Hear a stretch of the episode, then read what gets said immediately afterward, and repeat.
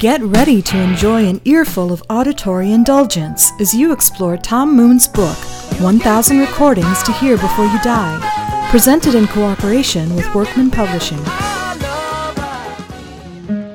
What's up, everybody? Welcome to the 1000 Recordings Podcast, episode 42.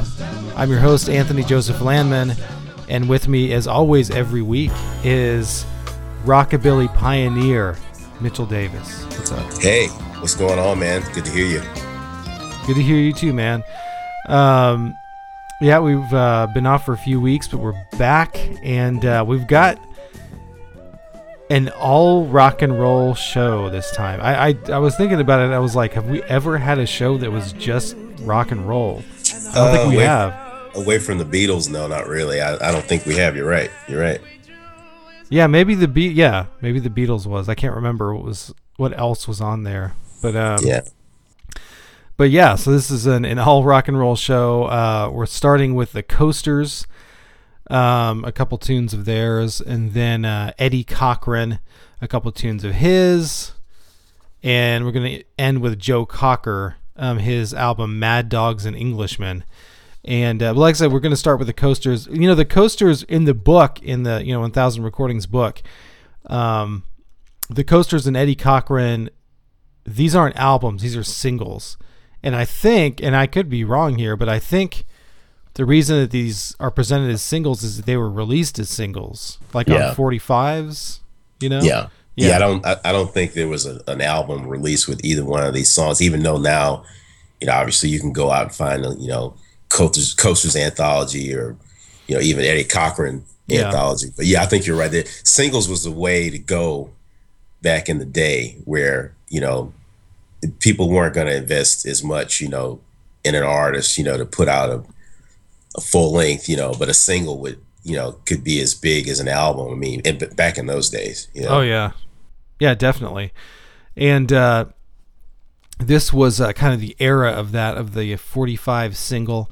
Um, the first track that we're going to listen to from the Coasters is Yakety Yak, which I think was actually a B side of one of their, you know, 45 single releases originally. Yeah. It was released in 1958, um, and I believe reached number one on the pop chart. That is true. Uh, number Yeah. one in the U.S. pop charts. That is true. Yes. Uh, number one, uh, rock and R and B. Um, yep, that is true. uh, yeah, so the coasters were kind of uh, uh, the performers, right? Um, the the songwriting team behind them was uh, a couple guys named uh, Jerry Leiber and Mike Stoller.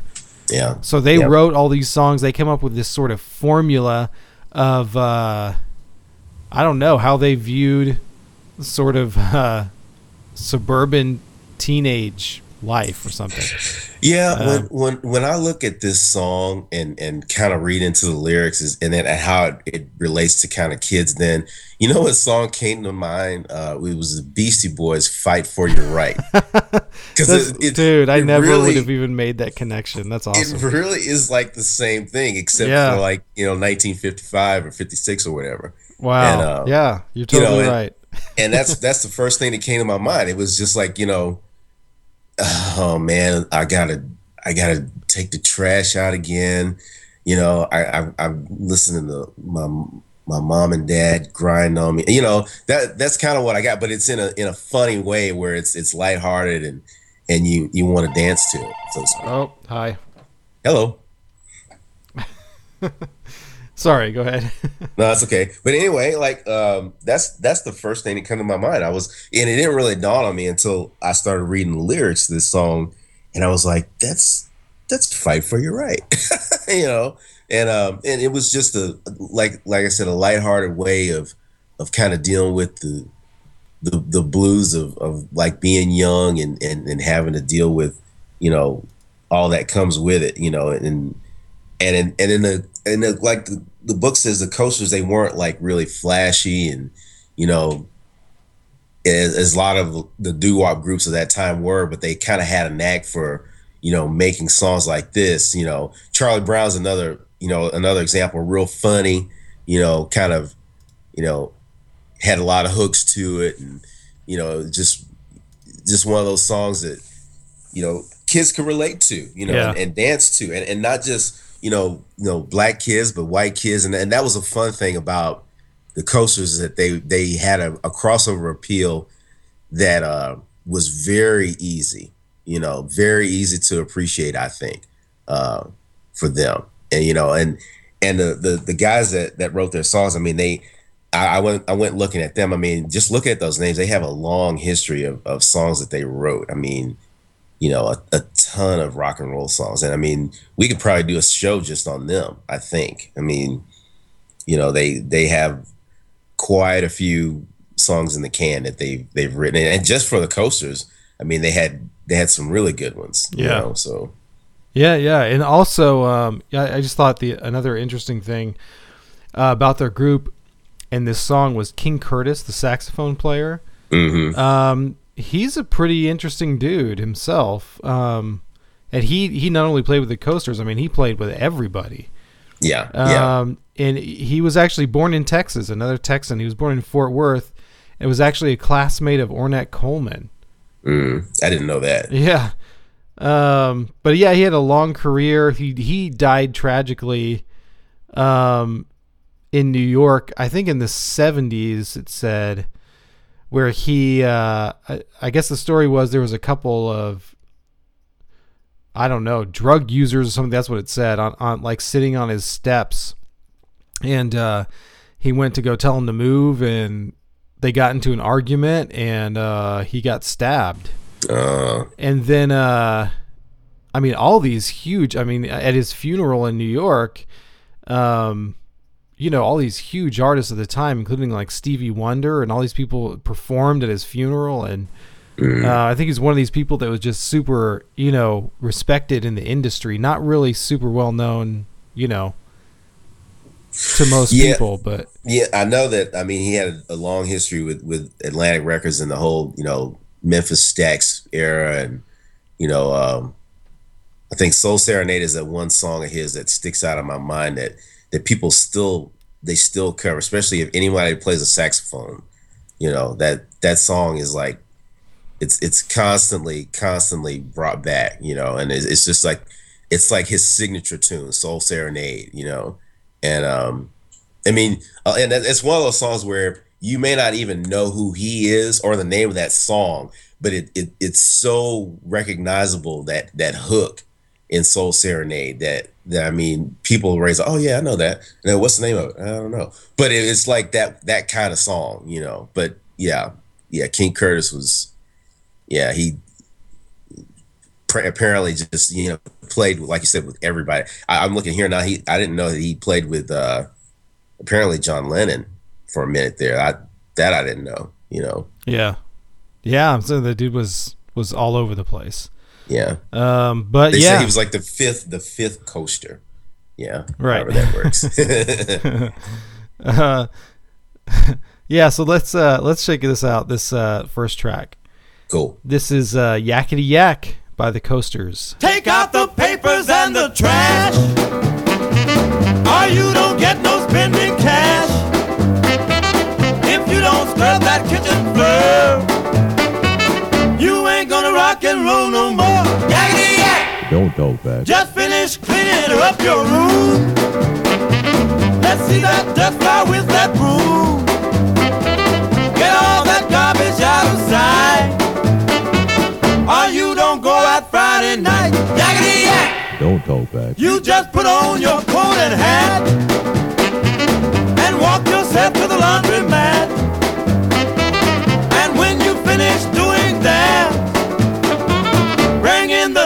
And put out the cat. Don't talk back.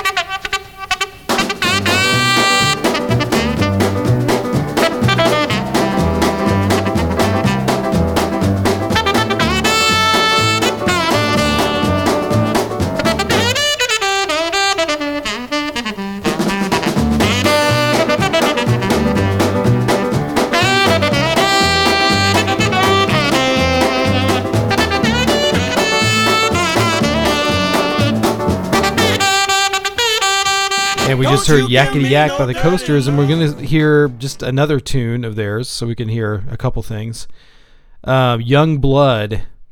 This was another single that was released.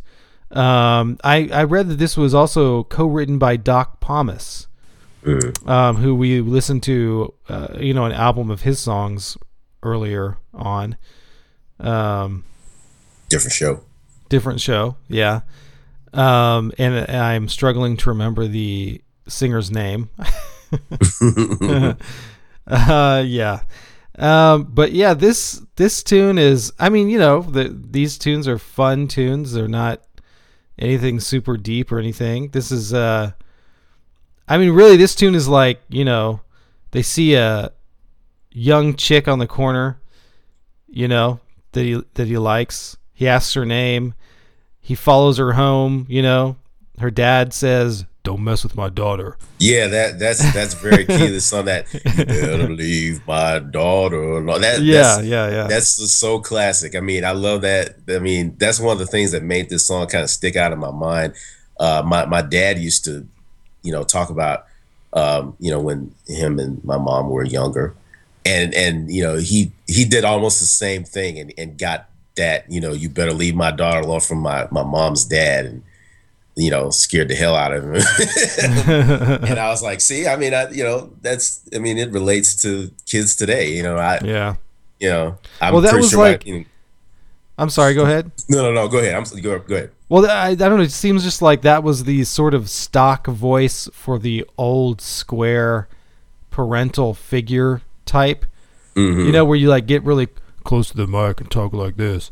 And it, it even happened in Eddie Cochran, like the same exact thing in uh, "Summertime Blues." He did the same thing, where like at the end he's like, I, you know, he asked his senator for help, and it is it's the exact same thing. He gets right close up to the mic in a low voice, and he said, "You know, I'd like to help you, son, but you're too young to vote," or something like that. just to give that that stern you know serious response yeah yeah that, that i can see that how that they both of those kind of relate yeah I think it's interesting that these got these are right next to each other in the book because we're just going alphabetically. And, you know, they were both released in the same year, 1958, and uh, yeah that's funny how that worked out yeah. But um, yeah, that's pretty much the song. You know, he like sees a chick on the corner, follows her home. Her dad tells him to go away, and then he sits at home and obsesses about her. That's pretty much the song right there. Yeah, and I mean Um, that again, just going back to you know, um, Leiber and Stoller, they they just had a a great great style of of writing. I mean, you know, if you look through their history, especially with, I mean, some of the bigger songs that they wrote. I mean, were for Elvis. I mean, they wrote Hound Dog. Well, no, not they didn't write Hound Dog, or did they write Hound? Dog? Yeah, they did. I think Hound Dog, Jailhouse Rock, um, Stand by Me with Benny King. I mean, they they just had just a huge, huge long list of songs, you know, that still to this day are considered, you know, rock and roll classics. And Yeah. with the coasters, I mean, they they had such a a great, great, you know, run of success uh, with the style that the coasters had and the songwriting style they had. I think it was just a huge influence on on groups like that that that's kind of saying doo wop, kind of lighthearted, funny styles, and you know the the the saxophone in the background. That the saxophone in a lot of these songs, I mean, is just is so so important to give that that that element of of you know kind of you know boppiness, if you will, and and and you know danceability with everything else that's going on. I mean, I just think this is this is just rock and roll at, at the very beginning that was just so influential, you know, to so many Yeah, groups. yeah. You know, and then like I said, it it had such a great appeal where it, crossed over on both sides and and and was, you know, able to kind of, you know, break down maybe some barriers, if you would, you know. Um Yeah. So, yeah. Yeah. Absolutely. Well, let's check it out. Cool. Okay, the last track from the Coasters. This is Young Blood. I saw her standing on the corner, a yellow ribbon in her hair. I couldn't keep myself from shouting, Look there! Look at there. Look at there! Look at there! Young blood,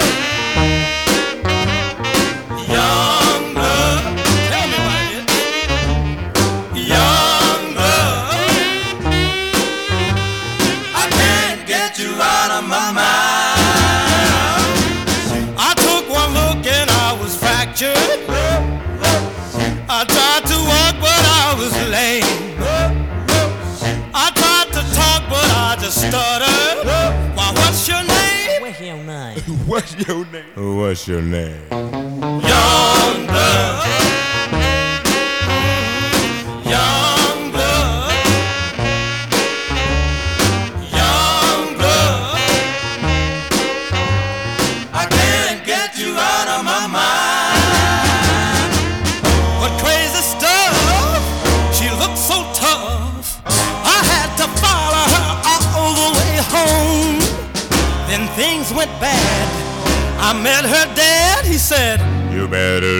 my daughter alone. Well, I couldn't sleep a wink for trying.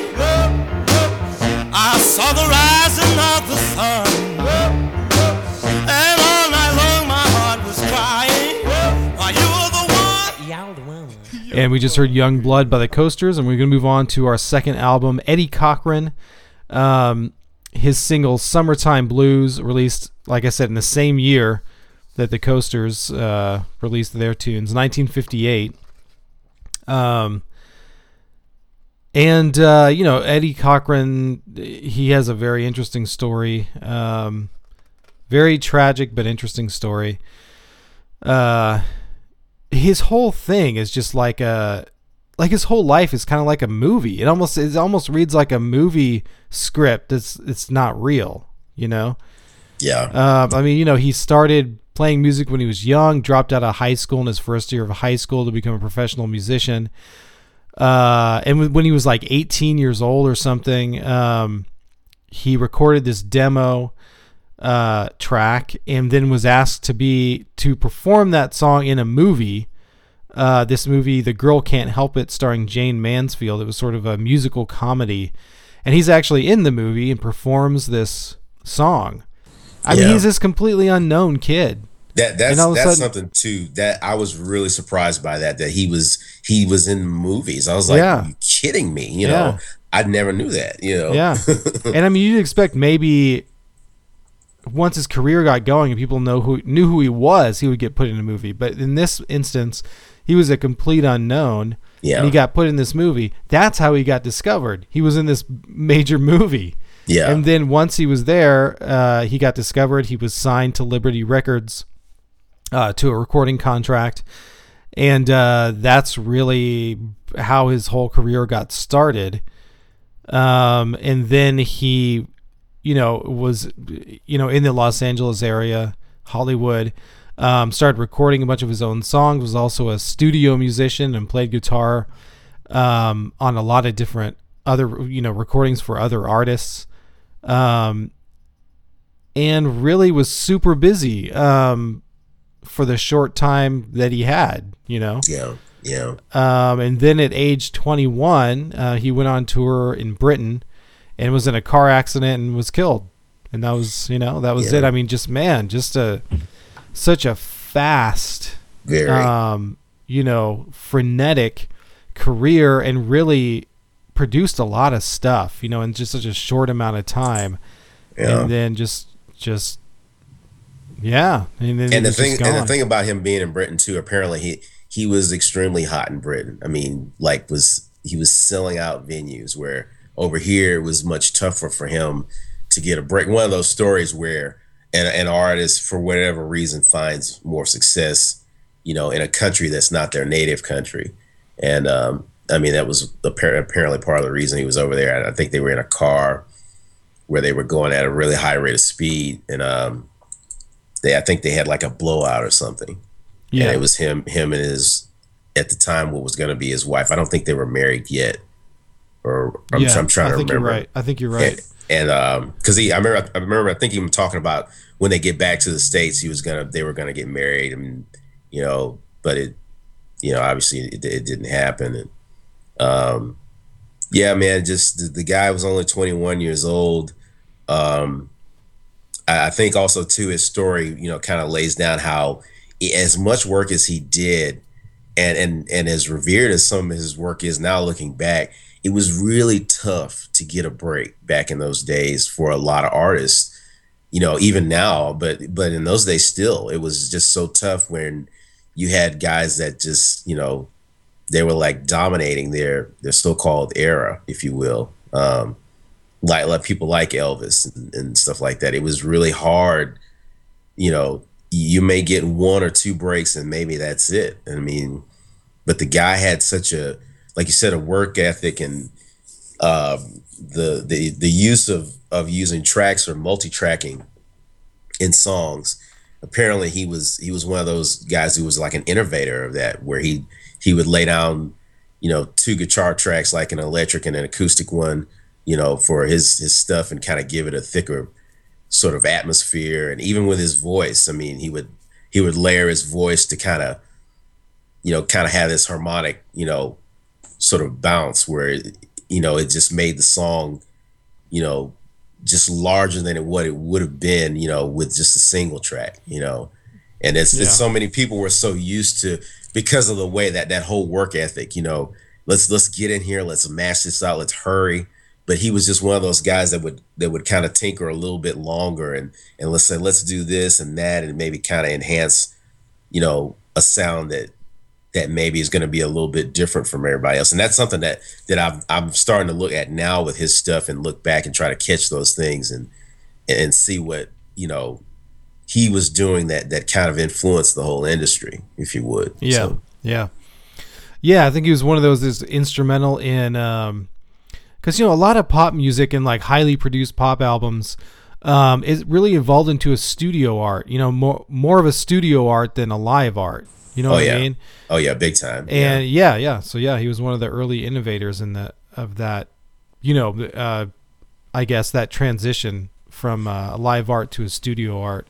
Yeah, Um, yeah, and and I, I've got respect for both. I mean, you know, there are some people that they just they will not overdub anything. Somebody who uh who used to talk about that, Tom Petty said he he was really hardcore against that for doing it a very long, long time. I think he's kind of broke broken away from that a little bit, maybe not much, but he was just one of those guys. He refused to do overdubs. You know, he was like, I wanted to sound in the studio the same way that it'll sound on stage. I don't want to have to Right, right. change up much. And then I mean, you you know, he met you know some other people that kind of twist them a little. You know, Dave Stewart from Eurythmics, and, and then Jeff Lynne, who who kind of revolutionized you know Tom Petty's sound for a minute there. I mean, in a big way. Um, but yeah, he, you know, it's I like I said, I have respect for both both sides. I mean, Dark Side of the Moon is one of those records that without overdubs and and, and tinkering in the studio, it would never have sounded the way that it, it wound up, you know, resulting in. I mean, we would not have that record. It would be a, a much different record without, Yeah, yeah. you know, multi-tracking. Ob- Obviously, in that case, it's like a, it was a big one, you know. So Yeah, man. Let, let's check out this first track. cool. Um, this is Summertime Blues by Eddie Cochran.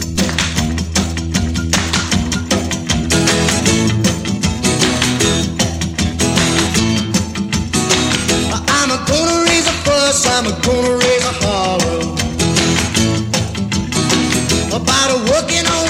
just to try to earn a dollar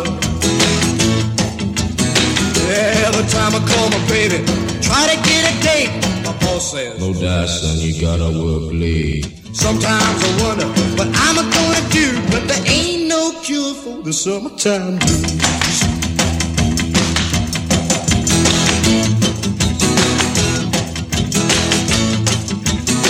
Oh well, my mom and papa told me, son, you gotta make some money.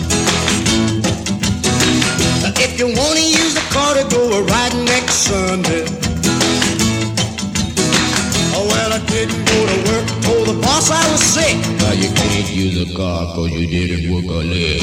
Sometimes I wonder what I'm gonna do, but there ain't no cure for the summertime blues.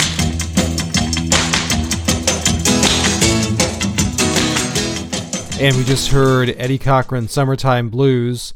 Um, this is terrible to admit, but the first time I ever heard this song when I was a kid, and it would forever remind me of it, was uh, in Caddyshack. Oh wow. yeah. That, I, I always think about the, the blue cheer version, that the the real fuzzy hard one. That Uh huh. you know, that's I, I I still I I think that may have been the first time I ever heard it. I don't know. It's hard to it's hard to think. I mean, because both of them came before me. But anyway, um, Yeah. um, yeah, the next track we're going to check out is Jeannie, Jeannie, Jeannie. Um, this one, yeah, is just a uh, hard rocking sort of, uh, you know, dance tune. got a rockabilly like- feel about it. Rockabilly, yeah. Um, and, uh, you know, I don't know, it just captures that feeling of late 50s dance. And he's, you know, calling out a girl to come dance with him. And, yeah. yeah, I mean, it's it's another one of those examples of how it's a great song, but it was just not one of those songs that that was a big big hit for him. And um, I think he was just one of those guys. Like I said, that was just he was just in an era where the competition was so tough, and I mean, it wasn't that his music was you know lacking. It, it was just it was hard to get a break then. I mean, you know, summertime blues being it, it was his biggest hit. You know, still, you know, had to compete with with so many other things that were out at that time. You know, where you know you think that that that song maybe was a number one hit. It it wasn't. You know, it was a big hit for him, but um, you know, it was it was it was tough to make it in those days. I mean, you know, rock and roll was one of those businesses where they, you know, they didn't give people a lot of chances unless they they had hits, and Yeah. and that's one of the reasons why he wound up leaving the states. I mean, because he he wound up making his form fame and fortune. I mean, for what it was worth, you know, somewhere else. You know, he had to, and um, but uh, this is a good song, and you like you said, it's just kind of you know, like you know, real danceable, and and you know, kind of targeted obviously at you know younger market and you know just one Yeah. of those songs that he i'm sure he was hoping would do better you know but uh Yeah. Well, I mean, I like this song because um, it really just epitomizes that uh, that feeling, you know, that vibe, that attitude, you know, that was so influential to rock and roll. That I mean, just you know, everything that this song is is rock and roll, and it just radiates out to everything that came after it. You know what I mean? yeah I, I i do when when i hear this song uh, a song kind of reminds me of is is "Let's Go." Uh, it's like a the Ritchie Valens song. I mean, they're not they're not really exactly alike, but it, it kind of gives me that same that same feel. Just kind of you know really light and kind of you know upbeat and you know the the twang in that guitar. I mean, like you said, I mean it it, it sounds like a song that it went it went on to influence so many other songs, even though it wasn't maybe as popular as some of the songs that came after it. Um, and I think that's that's one of the things that that that'll be tied to his legacy is that he was just kind of like a forerunner to rock and roll that that probably would have had much bigger success had he lived longer. You know, I mean, obviously he wanted to influence other people. I mean, you know, when they they just covered "Summertime Blues," I mean, that song in itself has been covered by, you know, lots of people. I mean, I, I just talked about Blue Cheer, and I think uh, even Alan Jackson, the country artist, has has done uh, done like a, a, a version of it. You know, that was really popular. Um, but you know, like I said, it's sometimes you know it's it's it's in the, the guy's legacy, and and this guy went on. I mean, as far as you know, rockabilly sound. I mean, Brian Setzer, that's another guy who I'm I'm pretty sure has has taken a lot of what he's done, you know, and and laid it on you know influence from Eddie Cochran. I, I'm I'm sure he could he could probably come on this show and school us, you know, for hours about Eddie Cochran. You know, he's just one of those guys that he kind of has that even that look and sound. You know? Yeah, yeah. Absolutely. yeah, yeah, yeah. I mean, even plays the same kind of guitar and everything. but- Exactly, exactly. I, yeah, you're right. Yep. Um, all right, man. Well, you ready to check out this last track? Yes, sir. All right, man. This is the last track from Eddie Cochran. This is Jeannie, Jeannie, Jeannie. Well, baby, baby, you won't have to wait. I'll be ready. I keep knocking at your front door. The cats are hopping at the big five four. Jeannie, Jeannie, Jeannie, when we reach the hall. Oh, well, we rock around the clock and have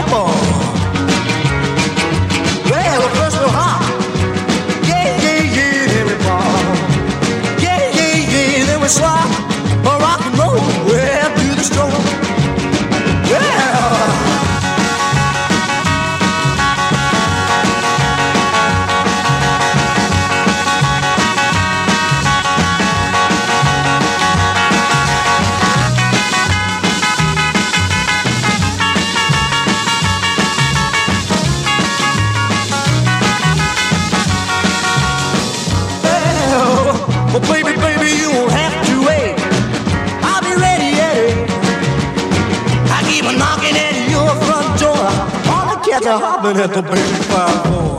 Teeny, teeny, teeny, when we reach the hall. Oh, well, we rock around the clock and really have a ball. Well, first we hop. Yeah, yeah, yeah, then we ball. Yeah, yeah, yeah, then we swap. A rock and roll, well, do the stroll. And we just heard Jeannie, Jeannie, Jeannie by Eddie Cochran. And we're going to move on to our last album, Joe Cocker, his live album from 1971, Mad Dogs and Englishmen. Um, you know, I was thinking when I was listening to this album and reading about just everything, you know, surrounding the album and uh, surrounding the time of the early 70s and all this stuff. Um, this is just kind of an aside, but uh, I was just thinking, you know, what a different world and and uh, atmosphere. What a different music it was from the stuff we just heard. You know what I mean? So the stuff we just heard uh, was released in 1958. This released in 1971. Mm-hmm. I mean, if you think, you know, like of our own time, like from 1998 to 2011, I mean, it's not that different, you know? Uh, yeah, yes and no. I mean, I mean, yes and no, but I mean, if you, you, it was a different. I mean, it was a much different era. You got to think about the the beginning of rock and roll in the '50s, and then the evolution of rock from there to the '70s. Yeah, that that's a very tumultuous, I would say, period where things changed radically. Yeah. I, I would totally agree with you there. Now, I mean, as far as like, the, let's say, even just from the early '90s to now, I mean, the the thing about that is, I mean, it's not necessarily the the the change in music, rock and roll wise, but I would say the change in music in in the influence of hip hop and rap music. I mean, that would be the big one there. I mean, especially in right. the early '90s, where you know before before. I mean, not trying to get away from Joe Cocker and what what's going on here, but that that was just a period where for so long rap music was thought of as just kind of like a novelty where, where you had groups like the Fat Boys and, and Two Live Crew and and then Biz Markie and then even when when you know the heavy hitters came in like LL and you know artists like that I mean it was it was still people were kept thinking rap is gonna go away. And then all of a sudden when when the whole SoundScan thing started and and you have your your first big rap release that that SoundScans at number one it's a it's a title that i can't really even say on this show without offending people you know but it was an nwa album. And i mean if, if you think about it in that period people will figure out what album it was but it was it was just a it was a different era. I, I mean i i look in in in, in that time and i'm like okay this is this is interesting. Because i never really thought that i would see a, an nwa album be like the number one album in the country. And if it wasn't Yeah. for SoundScan, it still wouldn't have been. You know, it, it, it was just a change in where people were realizing, okay, rap is very serious. Rap is going to make money. Rap is going to be the future for a lot of this industry. So, you know, this is way before Eminem and and a lot Sure. of that. And Yeah, so, yeah. anyway, back back to Joe Cocker. I'm sorry. um, yeah. So Joe Cocker, um, this, you know, he, he uh, was coming, you know, coming up, you know, in the rock scene uh, at this time. Um, he had actually performed at Woodstock, but when he performed at Woodstock, you know, he wasn't hugely known. no, Um, and and even even in uh, ni- the early '70s, in 1970, um, in '71, I mean, he was known, but not again, not hugely known. Um, he certainly wasn't like a chart-topping artist and or anything at this point. Yeah. Um, but he was hot though. That he was hot. You know, he was Yeah. coming up, and uh, you know, I, I guess they felt they could take, you know, a chance. Um,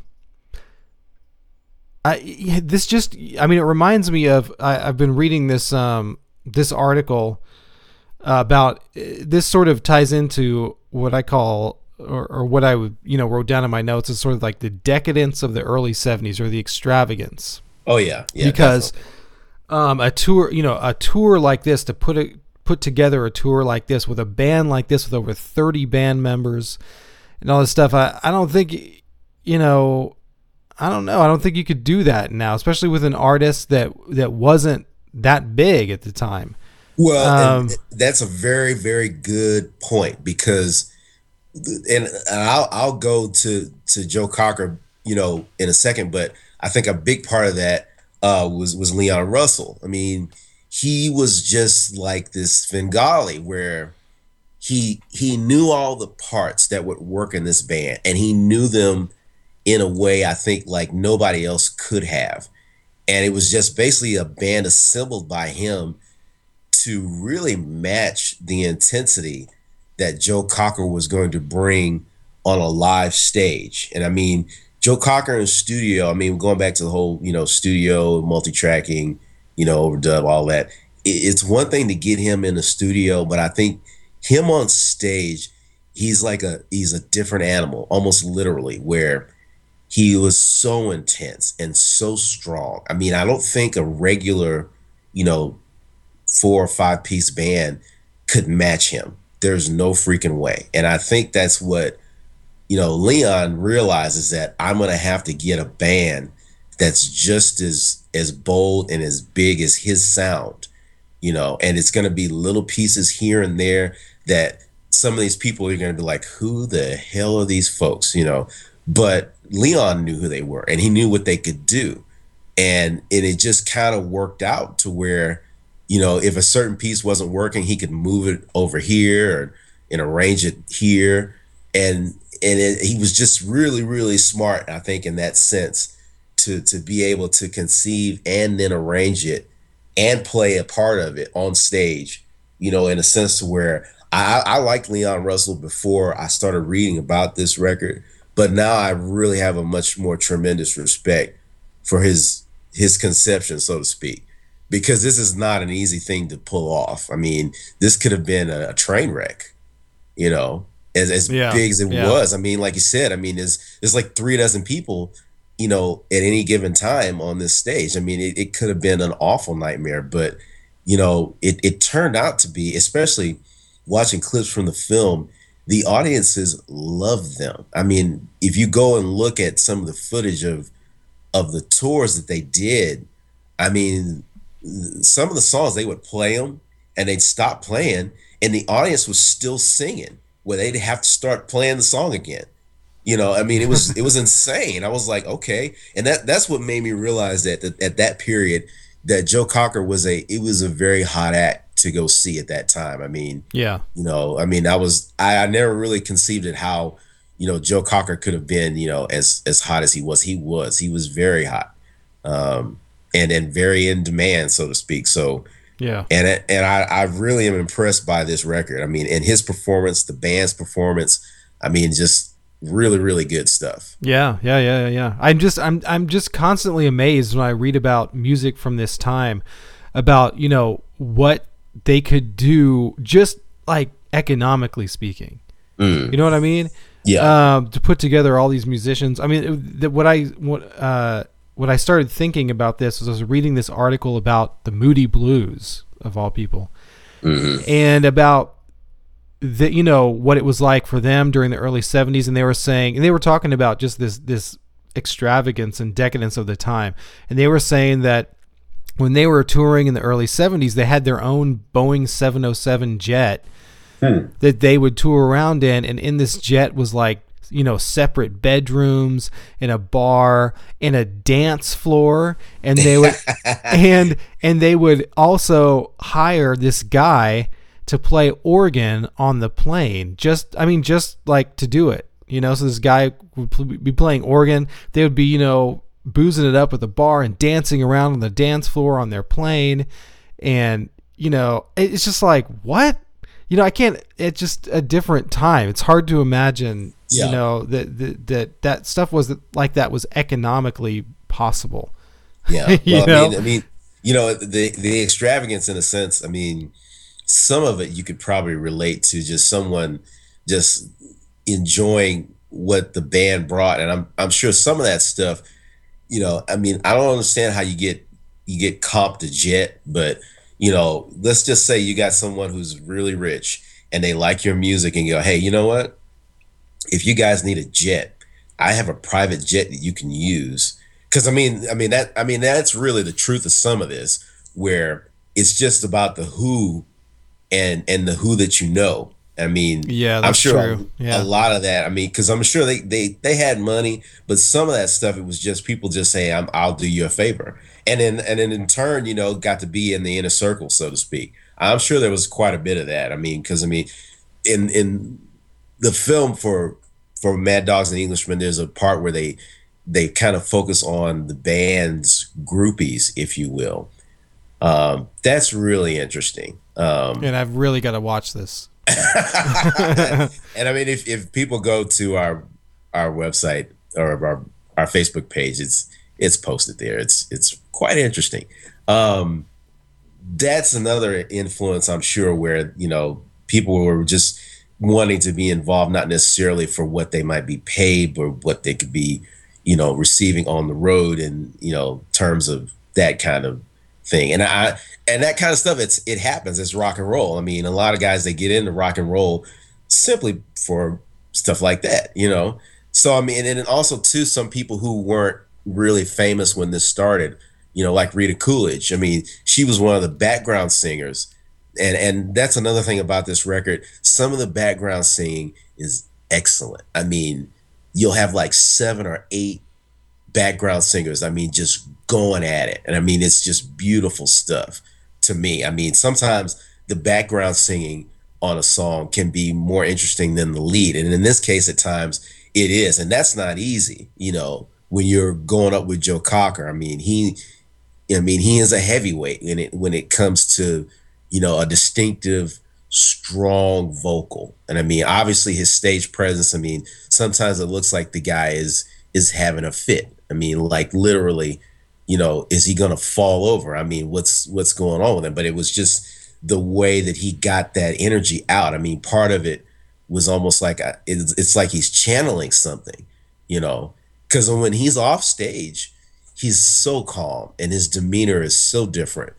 But when he's on stage, I mean, he's a maniac. I mean, you know, I I, I Yeah. just I, I still am amazed by it. I mean, even though he's older now, I mean, he still carries some of that same demeanor when you see him perform now. I mean, the arms flail a little bit less, but that that hard, you know, gut bucket voice, it's it's still there. I mean, you know, and like I said, I Leon Russell and Joe Cocker, I, I both had a, a love for them before this, but after going through this record and watching this movie, I have a much bigger respect for the both of them and and this band. Uh, This was amazing, an amazing band. I mean, obviously, you know, not not to ramble on too long, the the Beatles were a very very important part of this. I mean, they they cover, you know, about seven or eight Beatles songs, you know, as they tour. And I mean, the influence of the Beatles cannot be denied on this record. I mean, it's it's very very huge. The the the influence that they owe to the Beatles. And I mean, Yeah. to take a a Beatles song that is, you know, already kind of established and loved and make a cover where you almost make it a different song. That's not easy either. I mean, I'm sure a lot of people were not cool with it, but I mean, to take it and, and make it your own, you know, you know, a la Whitney Houston, Dolly Parton, I will always love you. You know, that kind of stuff doesn't happen real often where you do take a song that was really big and then make it even bigger, you know, in some respects after the fact. So, you know, oh, again, yeah. like I said, just you know, the, Leon Russell, I think was was really smart in how he he put this band together and and and had it arranged is is is just really good record. I mean, it's it's a record I, I would love to own. There's I, apparently there's like a deluxe version now that has extra songs because I mean, obviously they had a lot of songs being on tour, you know, in, in different cities. I mean, you know, it's a record I definitely would I would recommend people pick up. Oh yeah, absolutely. Uh, let's check out the first track. Cool. Uh, you were talking about Beatles covers. This is a Beatles cover um, with a little help from my friends.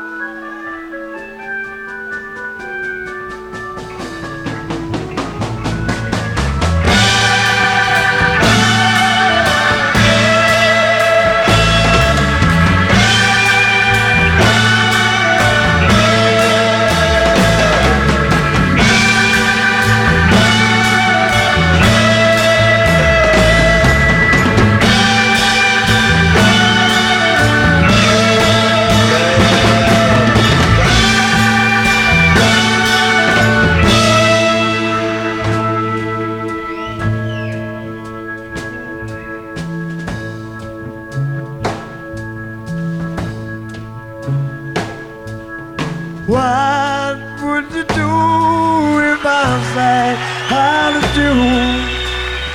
Would you stand up and walk out on me? Lend me your ears and I'll sing you a song. I will try not to sing out of key.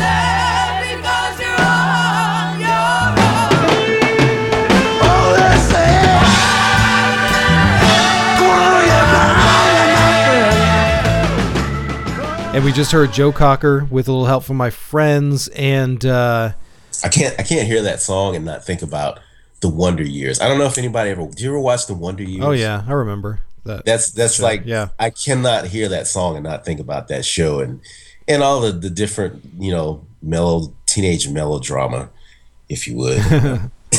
anyway, Yeah.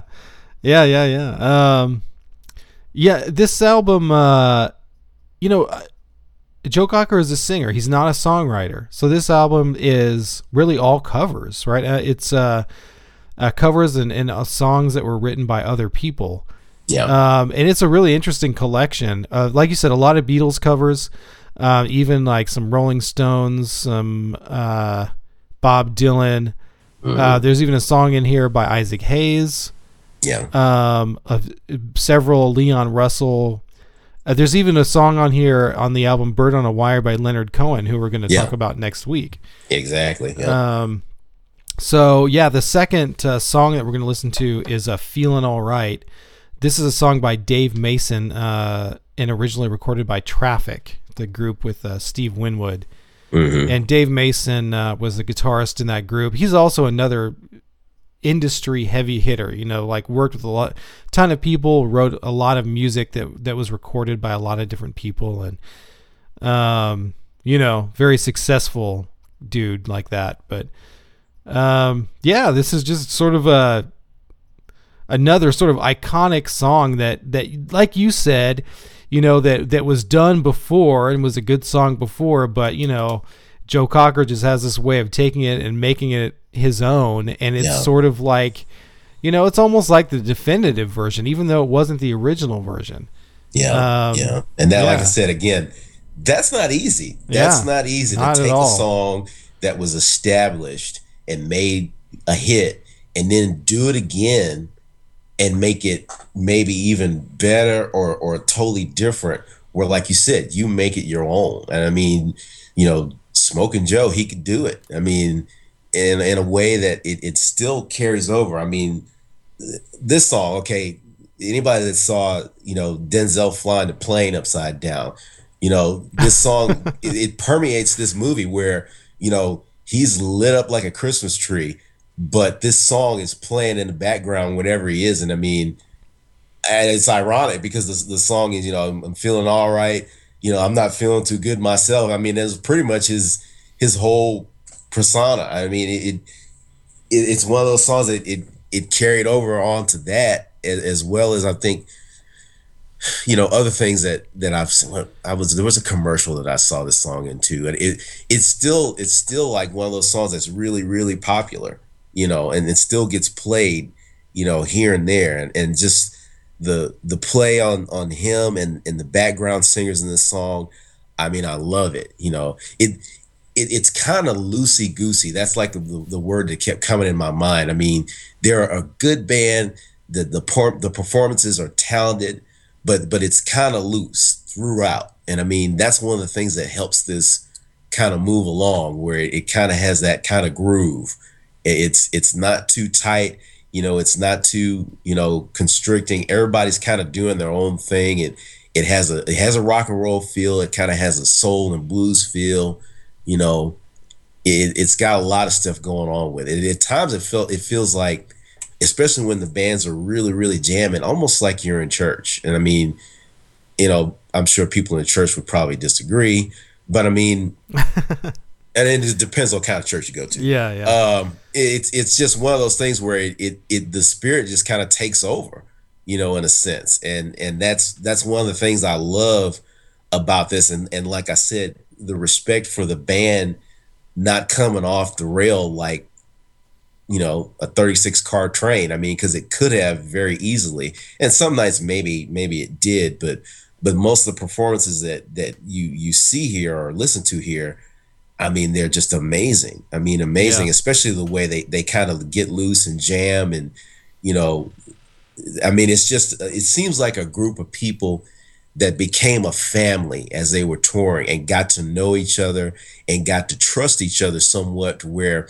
when they were on stage you know if something a little different or weird happened it was just kind of like you know let's just go with it you know as long as you know you know leon's not like you know throwing his hat at anybody i'm sure we're fine you know and and i'm sure there were nights where they you know they they kind of got you know away from what they originally wanted to do and then wound up in a much better place than where they expect it. I mean, that can be really fun when you have a band like that that that that can be more spontaneous and, and, and kind of still, you know, stay within the realm of so to speak of what they were originally going for, you know. Yeah, Um, yeah, yeah. And I think this is just an album that, you know, everything had to be just right for this to work. I think you kind of talked about this earlier, but I mean, his voice, Joe Cocker's voice, is so like idiosyncratic.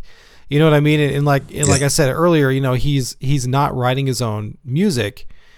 And so a lot of credit has to be given, like you said, to Leon Russell as well and Joe Cocker because they're sitting down, you know, when they're planning this whole tour and all this stuff, and you don't have your, you know, he, Joe Cocker doesn't have his own material, so it's almost like they're sitting down putting together this giant mixtape.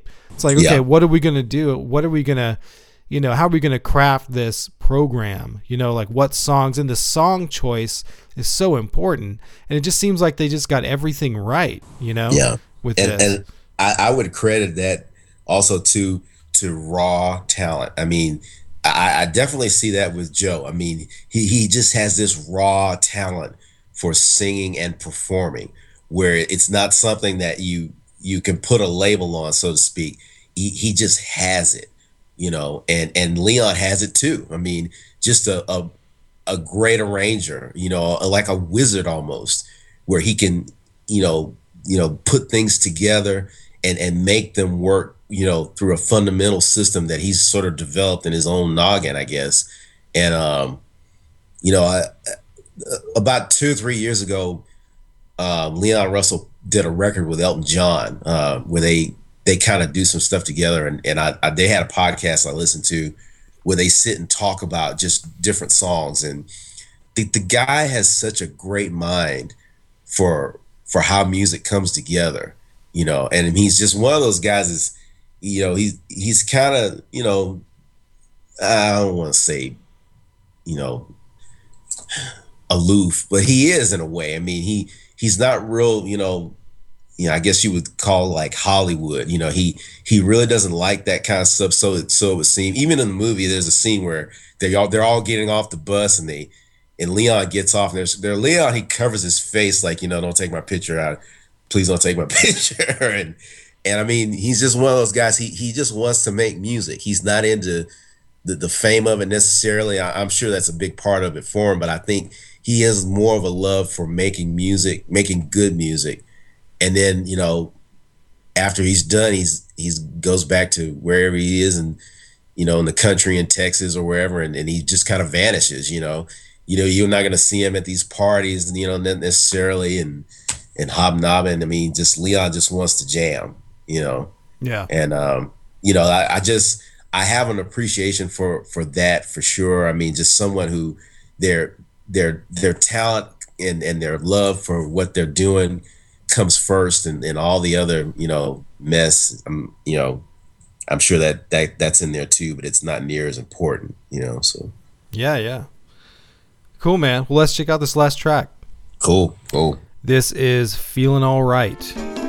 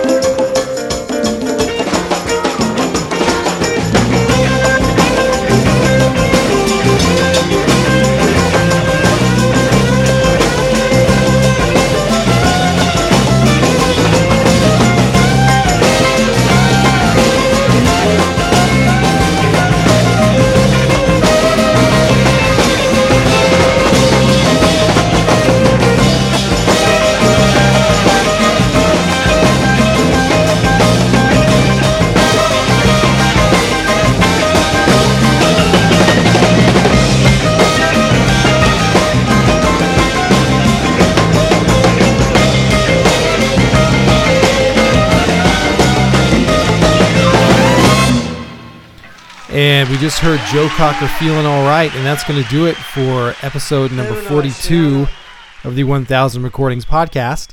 If you'd like to send us an email, send it to 1000recordingspodcast at gmail.com. If you'd like to go to our website, go to 1000rp.blogspot.com.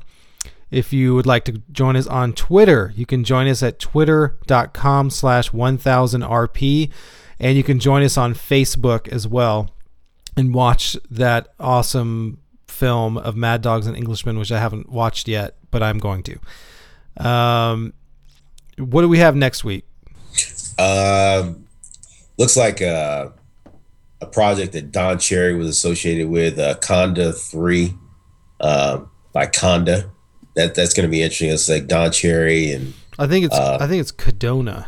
uh, Cardona. I'm sorry. That's good. Uh, uh, uh, guy who plays the dulcimer, uh, Collin Walcott. That should be interesting. yeah. Um, uh, like you said, songs of Leonard Cohen. That that's going to be fun. I I really don't want to mess that one up. That that should be really really interesting. And then um, the complete after midnight sessions. Uh, Nat King Cole and his trio, which that I love. Nat King Cole. yeah, He same here. he has a voice that is really really one of the greatest voices this planet will ever hear. I believe. Yeah. So Yeah. I agree. Yeah, I'm really looking forward to that as well. Um, so yeah, am I forgetting anything? I think that I think that's it. I mean, you know, I'm, I'm sure there's something we're probably forgetting, but you know, basically, I think I think that's it. You know, it's just it's been it's been an interesting few weeks. The last few weeks, we both have had stuff kind of go on here and there, but I mean, just you know, good to get back and and, and talk music and, and be nerds for Oh for an yeah, hour, dude. You know, Yeah, yeah, totally, uh, totally good to get back being a nerd. yeah, yeah. So cool. All right, man. Well, uh, yeah. Until next time, um, yeah, we're gonna cover uh, more albums from Tom Moon's book, and uh, we'll see everybody next time. All right. Take care, everybody. Bye bye.